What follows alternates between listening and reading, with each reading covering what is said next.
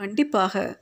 அடுத்த மாதம் குஜராத்தில் இருப்பேன். எங்கள் ஆசிரமத்தின் இணையதளத்தில் எல்லா விவரங்களும் இருக்கின்றன என்று சொல்லி அவரது ஆசிரமத்தின் பெயரை கூறினார். அவரது மின்னஞ்சலையும் குறித்து கொள்ள சொன்னார். கௌதம் ஆசிரமத்தின் முன்வாயில் வழியாக வெளியேறி குறுகலான சந்துகளை நோக்கி நடந்தான்.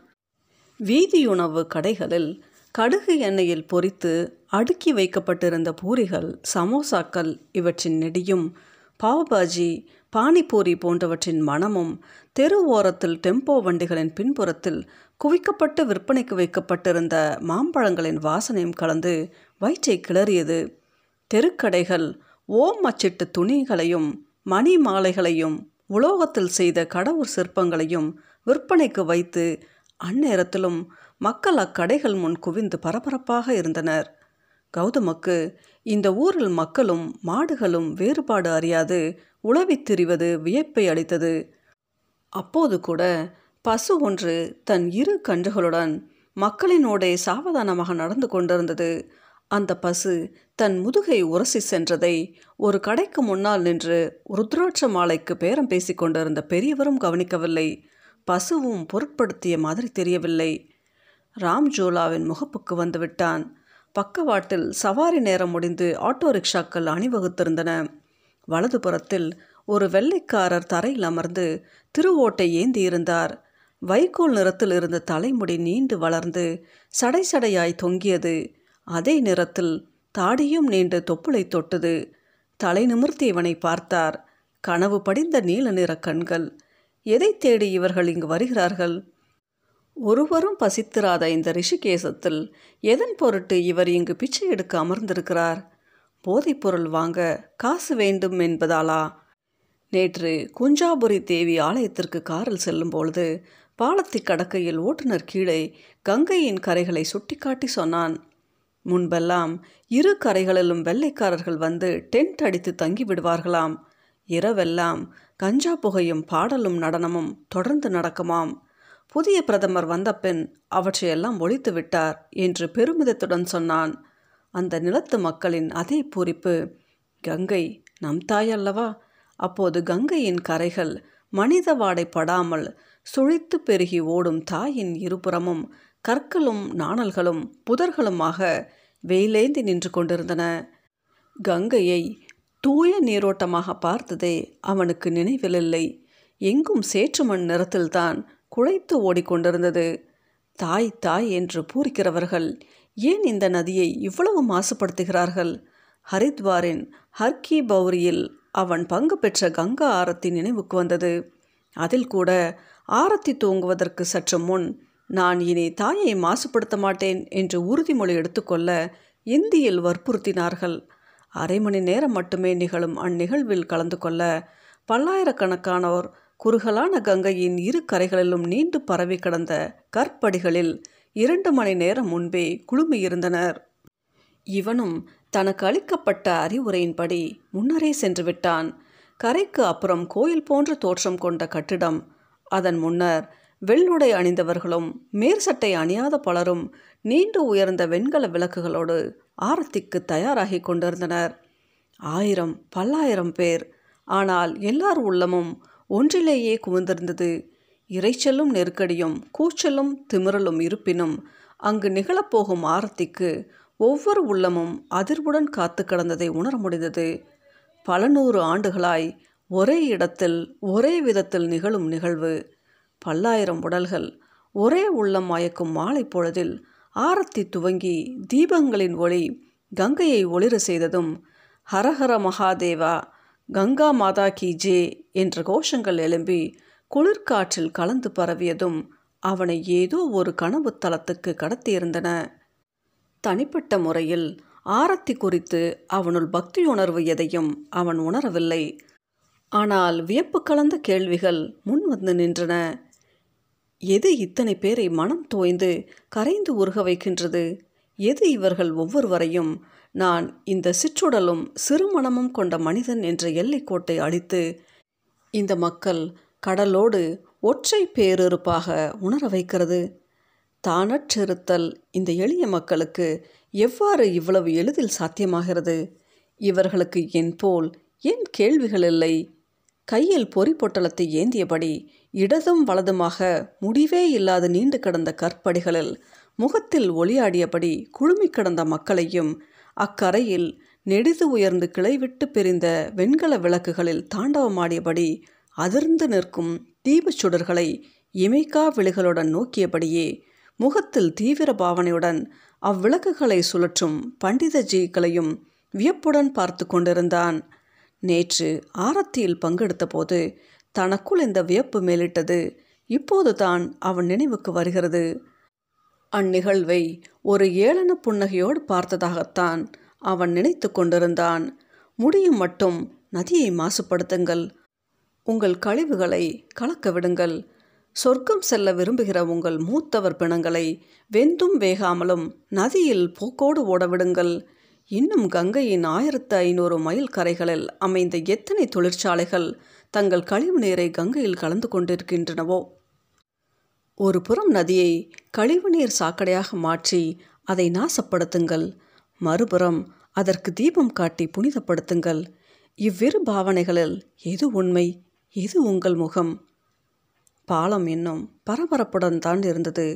மக்கள் முன்னும் பின்னும் வேகமாக நடந்து பாலத்தை கடந்து கொண்டிருந்தனர். இரு சக்கர மோட்டார் வாகனங்களும் இறைச்சலை எழுப்பியபடி பாலத்தின் மீது ஓடின. பாலம் இவர்களது இயக்கத்தால் அசைந்து கொண்டிருந்தது அல்லது அதிர்ந்து கொண்டிருந்தது. பாலத்தின் மீது ஏறி முன்னோக்கி நடந்தான். மக்கள் திரள் நெருங்கியது போல உணர்ந்தான். மெல்ல அவர்களை ஊடுருவியபடி உரசியபடி நெருக்கியபடி நடந்து முன் சென்று மத்திய பகுதியை அடைந்தான். கீழே பெருகி பாய்ந்து கொண்டிருந்த கங்கையின் மேலெழுந்த காற்று பாலத்தில் உள்ளவர்களை அரைந்து நிலைத்தடுமாறு செய்து கொண்டிருந்தது. தொங்கு பாலத்தின் பக்கவாட்டு கயிற்றை இரு கைகளாலும் பிடித்து கொண்டு நின்றான். முதுகு பக்கம் பரபரப்போடு கடக்கிற மனிதர்களை புறக்கணித்து விட்டால் கண்ணெதிரே கொந்தளித்து விரையும் பிரம்மாண்டம் இரு கரைகளிலும் பரமார்த்த நிக்கேதேன் சுவாமி தயானந்த ஆசிரமம் உட்பட எண்ணற்ற ஆசிரமங்களின் விளக்கொளிகள் இருண்ட வானத்தின் கருநில போர்வையில் பதித்த வெண்கற்களென நட்சத்திரங்கள் அந்நேரத்திலும் தூரத்து படித்துறைகளில் தீபமேற்றி ஆரத்தி காட்டி கொண்டிருக்கும் மக்கள் ஒவ்வொருவருக்கும் என்னென்ன வேண்டுதலோ? இல்லை தாய் மீது தனக்குள்ள நன்றி உணர்வை இப்படி வெளிப்படுத்துகிறார்களா? பாலம் குதியாட்டம் போட்டது கீழே நதி பெருகி சீரியது இவற்றுக்கு நடுவில் காற்று நதி தொட்டு மேலெலும்பி குளிர்ந்து உடலை தொட்டது. இவற்றுக்கெல்லாம் நடுவில் ஏதோ காரியமாய் விரையும் மக்கள் வாகனங்கள். மீண்டும் ஆசிரமத்துக்கு திரும்பிய போது குரு அபேதானந்தரின் வாயிலில் நிறைய செருப்புகள் அனைத்து விளக்குகளும் போடப்பட்டு வாயில் மின்னொளியில் திகழ்ந்தது. மணி பத்தாகி இருந்தது. சத்சங்கம் முடிந்திருக்க வேண்டும். இந்நேரத்தில் அவர் அறை முன் ஏன் இத்தனை செருப்புகள்? ராகுல் குருவின் அறையிலிருந்து வெளியே வந்தான். அவன்தான் குருவிற்கு உணவு வேளா வேலைக்கு எடுத்து வைத்தல் பரிமாறுதல் எல்லாம் அவன் நடந்ததை சொன்னான். வகுப்பில் குரு நிறைய இருமி இருக்கிறார் பாதி வகுப்பில் கிட்டத்தட்ட மயங்கிய நிலையில் அறைக்கு கொண்டு வரப்பட்டார். மருத்துவர் வந்து பார்த்துவிட்டு ஓய்வெடுக்க சொல்லியிருக்கிறார். அவர் இன்னும் உறங்கவில்லை. இருமல் உறங்க விடவில்லை. என்னமோ ஏதோ என்று சுற்றிலும் கவலையோடு ஆசிரமத்தவர் நின்று கொண்டிருக்கின்றனர். கௌதம் மெல்ல வாயில் நோக்கி சென்றான். வெளியில் நின்று பார்த்தபோது அவரை பார்க்க இயலவில்லை. சுற்றிலும் மனிதர்கள். சில நிமிடங்கள் கழித்து அனைவரும் கலைந்து வெளியே வந்தபோது குரு இவனை பார்த்து விட்டார் உள்ளே வரும்படி கை அசைத்தார். குரு உயரமான தலையணைகள் மீது தலை வைத்து படுக்கையில் பக்கவாட்டில் படுத்திருந்தார். கையில் கனமான புத்தகம்.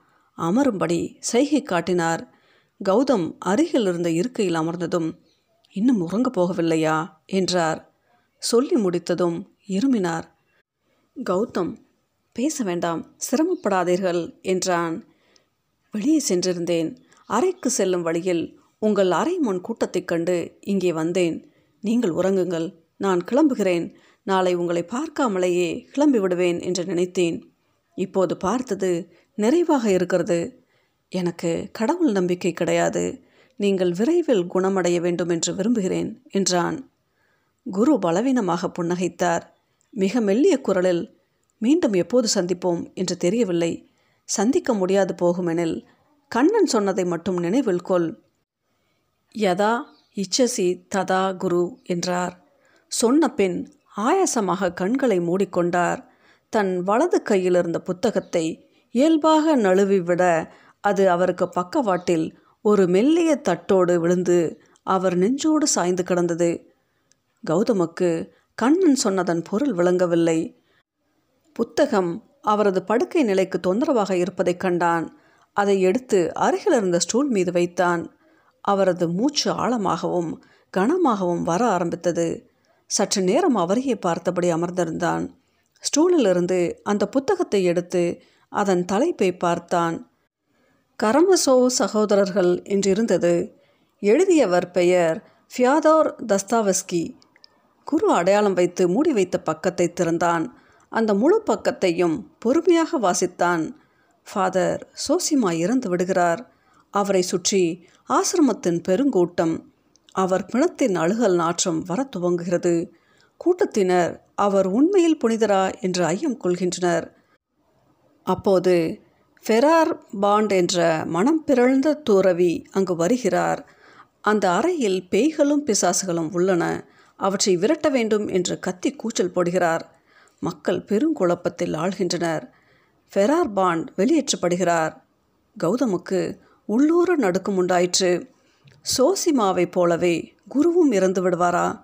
இந்த நூலை இவர் தொடர்ந்து வாசித்து கொண்டிருக்கிறாரா?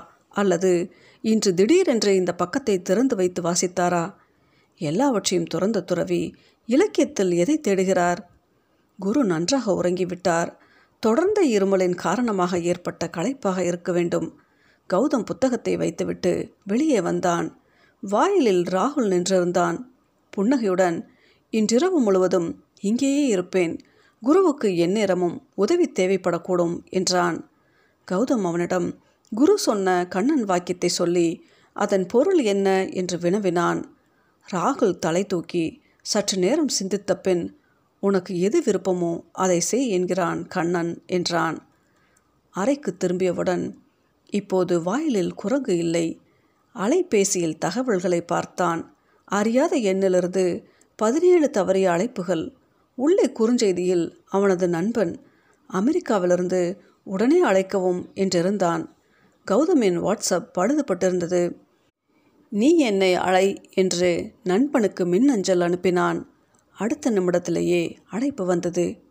டேய் எத்தனை தடவைடா கூப்பிடுறது? எங்கே தொலைஞ்சு போயிட்ட? என்ன விஷயம்? அதை சொல்லு. அதான் நாளைக்கு கிளம்பி வரேன்ல. அதுக்குள்ளே என்ன அவசரம்? நீங்கள் வந்து சேர ரெண்டு நாள் ஆகிடும் இப்போ அவசரம் என்னன்னா சிட்டாடல் யூனிவர்சிட்டி ஹாபின் அப்ளிகேஷனில் ஒரு பிரச்சனை. அவங்க ஸ்டேஜில் செஷன்ஸில் இருக்கும்போது யூனிவர்சிட்டியை சாராத ஆளுங்க உள்ளே வந்துடுறாங்க. நெட்ஒர்க்கிங்கில் கூட பூந்துட்டாங்க. மஸ்ட் பி ஹேக்கர்ஸ் இப்போ ஒரு ஒர்க் ஷாப் நடக்குது. நாளைக்கு துவக்கம். உன்னால் இதுக்கு ஒரு ஃபயர் வால் க்ரியேட் பண்ண முடியுமா? ப்ரோக்ராம் பண்ண. உன்னை விட்டால் எனக்கு யாரடா தெரியும்? பண்ணிட முடியுமா உன்னால்? எதுக்கு இவ்வளோ அவசரப்படுத்துகிற நான் தான் நாளைக்கு கிளம்பி வரேன்ல. இல்லைடா இதை முடிச்சு கொடுத்தோம்னா அடுத்த ப்ராஜெக்ட்டுக்கு அஸ்திவாரம் போட்டுடலாம் த்ரீ மில்லியன் டாலர் இன்னும் எவ்வளோ நேரம் இருக்குது பதினாறு மணி நேரம். நான் கூப்பிட்ட உடனே எடுத்திருந்தா பதினெட்டு. சரி பார்க்குறேன் முயற்சி பண்ணு. முடிஞ்சால் சந்தோஷம் இல்லைனாலும் ஓகே. ஆனாலும் நீ முடிச்சிருவ. நாளைக்கு உன்னால் ட்ராவல் பண்ண முடியாட்டி பரவாயில்ல. ரெண்டு நாள் கழித்து டிக்கெட் போட்டுடுறேன். அலைபேசியை வைத்துவிட்டு ஆடைகளை களைந்தான். அறைக்குள் புழுக்கம். அவனது நிர்வாணமே அவனிடத்து காமத்தை தூண்டிற்று. குளியலறை சென்று வேகமாக குளித்து முடித்து இரவு உடைகளுக்கு மாறினான். படுக்கையில் அமர்ந்து மடிக்கணினியை விரித்தான். மணி பதினொன்று ஆகியிருந்தது. இரவுகளில் இணையத்தின் தடையற்ற வேகம் அவனுக்கு நம்பிக்கை அளித்தது. இன்னும் பதினாறு மணி நேரம். நாளை மதியம் மூன்று மணிக்குள் முடிக்க வேண்டும். இந்த புரோகிராமை எழுத அவ்வளவு நேரமாகாது. தடையின்றி எழுதினால் பத்து மணி நேரங்கள் போதும். சில நேரம் இடையில் கோடிங்கில் சிக்கல் ஏற்பட்டால் நாட்கணக்கில் கூட இழுத்துவிடும். நண்பன் அனுப்பிய மின்னஞ்சலிலிருந்து தகவல்களை சேகரித்து கொண்டான். ஹாபினின் இயங்கு அமைப்பின் கூடாரத்துக்கு கீழே எளிதாக சென்று விட்டான் சற்று நேரம் அதன் இயக்கு முறையை கண்காணித்து கொண்டிருந்தான். அதன் இயக்கத்தை நிறுத்தாமலேயே சில குறியீடுகளை புதுப்பித்து இடை செருகினான். ஒரு தனி கட்டளையாக சிற்றாடல் மின்னஞ்சல் கொண்டிருக்கும் அனைவருக்கும் கொடுக்கப்பட்ட குறியீடுகளை அனுப்பினான். இயக்க நேர பிழை திருத்தங்களுக்கான நிரலிகளை புதிதாக எழுதி சேர்த்தான். தலைக்கு மேல் இறைச்சலோடு ஓடிக்கொண்டிருந்த மின் விசிறி வெம்மை காற்றை கீழே தள்ளி கொண்டிருந்தது. தொடர்ந்த காற்று வீசுதலில் அவனுக்கு மூக்கடைத்தது. படுக்கையிலிருந்து விலகி தரையில் அமர்ந்து சுவரில் சாய்ந்து கொண்டான். ஏற்கனவே எழுதப்பட்டிருந்த குறியீடுகளில் ஐந்தில் ஒரு பகுதி காலாவதியாகியிருந்தது அல்லது ஆதரவற்றதாக இருந்தது. அவை அனைத்தையும் நீக்கி அவற்றுக்கு பதில் புதிய குறியீடுகளை எர்லாங் மொழியில் பின்னோக்கி பொருத்தும் தன்மையுடையதாக மாற்றி எழுதினான். இனி மீண்டும் மீண்டும் குறியீடுகளை மாற்றி எழுத வேண்டிய அவசியம் இருக்காது. சிறிது நேரம் அவ்வமைப்பை ஓடவிட்டு பார்த்தான். சிறுநீர் கழிக்க எழுந்தபோது கடிகாரத்தில் மணி இரண்டை காட்டியது. மெல்ல புன்னகைத்து கொண்டான். இதற்கு பதினாறு மணி நேரம் எதற்கு? இதோ இப்போது முடித்து விடுகிறேன். மீண்டும் வந்து அமர்ந்து பரிசோதித்து பார்த்தபோது புதிதாக எழுதப்பட்டிருந்த குறியீடுகள் அவ்வமைப்பை அதிதீவிர பிழை கையாளும் வகையில் மாற்றியிருந்தன. ஏதேனும் தவறு நிகழுமாயின் அது உடனே களையப்பட்டு அதற்கான குளோன் உடனுக்குடன் உருவாக்கப்பட்டுவிடும். நிகழ்ந்த பிழை குறித்து உடனுக்குடன் புகாரளிக்கும் பதிவு செய்யும் வசதியையும் ஏற்படுத்தினான். அமைப்பின் ஒரு குறிப்பிட்ட பகுதியின் பயன்பாடு முடிந்தவுடன் அதை ஒரு முனையிலிருந்து இன்னொரு முனைக்கு ஒரு புதிய கிளஸ்டருக்குள் தானாக நகர்த்தும் தானியங்கி பயன்பாட்டு இடப்பெயர்வை ஏற்படுத்தினான். மீண்டும் ஒரு முறை அமைப்பை ஓட்டி சரிபார்த்தான். அதற்குள் வேர்வையில் தொப்பலாக நனைந்து விட்டிருந்தான். மீண்டும் மீண்டும் பல்வேறு முனைகளில் இடுக்குகளில் மூளைகளில் குறியீடுகளை சரிபார்த்தான். எல்லாமே சரியாக வந்திருந்தன. கணினி குறியீடுகளை எழுதி எவ்வளவு நாட்கள் இருக்கும்? மாதங்கள். ஆனால் எல்லாமே இப்போது விரல் நுனியில் வந்துவிட்ட மாதிரி தெரிந்தது. அல்லது எப்போதுமே விரல்களிலேயே இருந்து கொண்டு வடிவம் பெறுவதற்காக காத்திருக்கின்றனவோ? நீண்ட நாட்கள் கழித்து கேள்விகளற்ற வெறுமை அவனை நிரப்பியது. இது உறக்கம் தவிர்த்த களைப்பின் காரணமாகவா? இல்லை அந்த பணி அவ்வளவு விரைவில் முடிந்துவிட்டதே. இன்னும் சிறிது நேரம் விளையாடி இருக்கலாமே என்று ஏக்கமாக இருந்தது. மின்னஞ்சலை திறந்து வேலை முடிந்துவிட்டது என்றும் எல்லாம் சரியாக இருக்கிறதா என்பதை சரிபார்க்கும்படியும் நண்பனுக்கு செய்தி அனுப்பினேன். எழுதிய குறியீடுகளில் மீண்டும் ஒரு முறை திருத்தம் பார்த்தான். ஒரு திடுக்கிடலாக மனம் அப்பணியிலேயே தோய்ந்திருப்பதை அதை நாடிக்கொண்டிருப்பதையே உணர்ந்தான். மணி மூன்றரை ஆகியிருந்தது. வழக்கமாக ஐந்து மணிக்கு எழுந்து ஐந்தரை மணி வாக்கில் தியான பயிற்சியை மேற்கொள்வான். உறக்கம் இழந்திருந்ததில் கண்கள் எரிந்து கொண்டிருந்தன. உறக்கமும் வரவில்லை. இனி உறங்க முடியாது. வயிற்றில் மெல்லிய பசியும் எரிந்து கொண்டிருந்தது. பாட்டிலில் இருந்து சிறிது தண்ணீர் குடித்தான். அறைக்கு வெளியே வந்து ரிஷிகேஷத்தின் வானத்தை பார்த்தான். நட்சத்திரங்களோடு இருண்டிருந்தது. கட்டிடங்களின் சாளரங்களில் ஆங்காங்கே விளக்கொலிகள் எங்கோ எவரோ இருமும் ஒளி குருவை நினைவுபடுத்தியது. செருப்புகளை அணிந்து கொண்டு மெல்ல கீழே இறங்கினான். குருவின் அறையில் இரவு விளக்கு மட்டும் எரிந்து கொண்டிருந்தது. வாயிலில் கயிற்றுக்கட்டில் ஒன்றில் ராகுல் படுத்து உறங்கிக் கொண்டிருந்தான். ஆசிரமத்துக்குள் மரங்களின் தலையசைப்பு தவிர வேறு ஒளிகள் இல்லை. பூனைகளும் நாய்களும் கூட உறங்கிக் கொண்டிருந்தன. இந்த நேரத்தில் ரிஷிகேஷின் தெருக்கள் எப்படி இருக்கும் என்றறியும் ஆவல் தோன்றியது. இரவு காவலரின் வியப்பு பார்வைக்கு ஒரு புன்னகையை பதிலிறுத்திவிட்டு ஆசிரமத்தை விட்டு வெளியேறினேன். அதோ குறுக்கு சந்துகள் கடை தெருக்கள் எவ்விடமும் அமைதியில் துயிலில் திளைத்திருந்தது. தெரு ஓரத்தில் மக்களும் நாய்களும் அருகு அருகே உறங்கியபடி இருந்தனர். இருட்டு கனத்த போர்வையாக எல்லோரையும் போர்த்தியிருந்தது. மெதுவாக நடந்த போதிலும் விரைவாகவே ராம்ஜுலாவை அடைந்து விட்டதாக உணர்ந்தான்.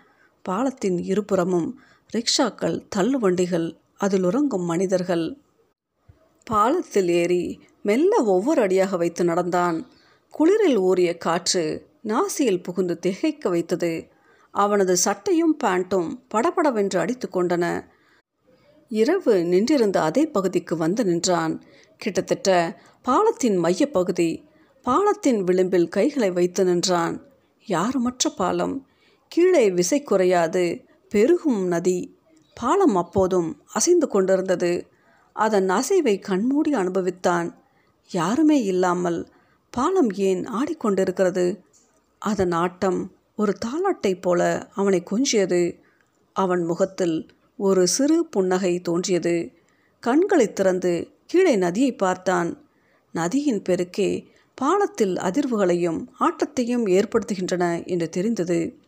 வானம் மெல்ல வெளுத்து ஒளியை பரப்பும் வரை பாலத்தின் அந்நாளின் முதல் மனிதன் கால் பதிக்கும் வரை நீண்ட நேரம் பாலத்தின் அசைவுக்கு இசைந்தபடி கீழே பெருகும் நதியை பார்த்தபடி நின்றிருந்தான்.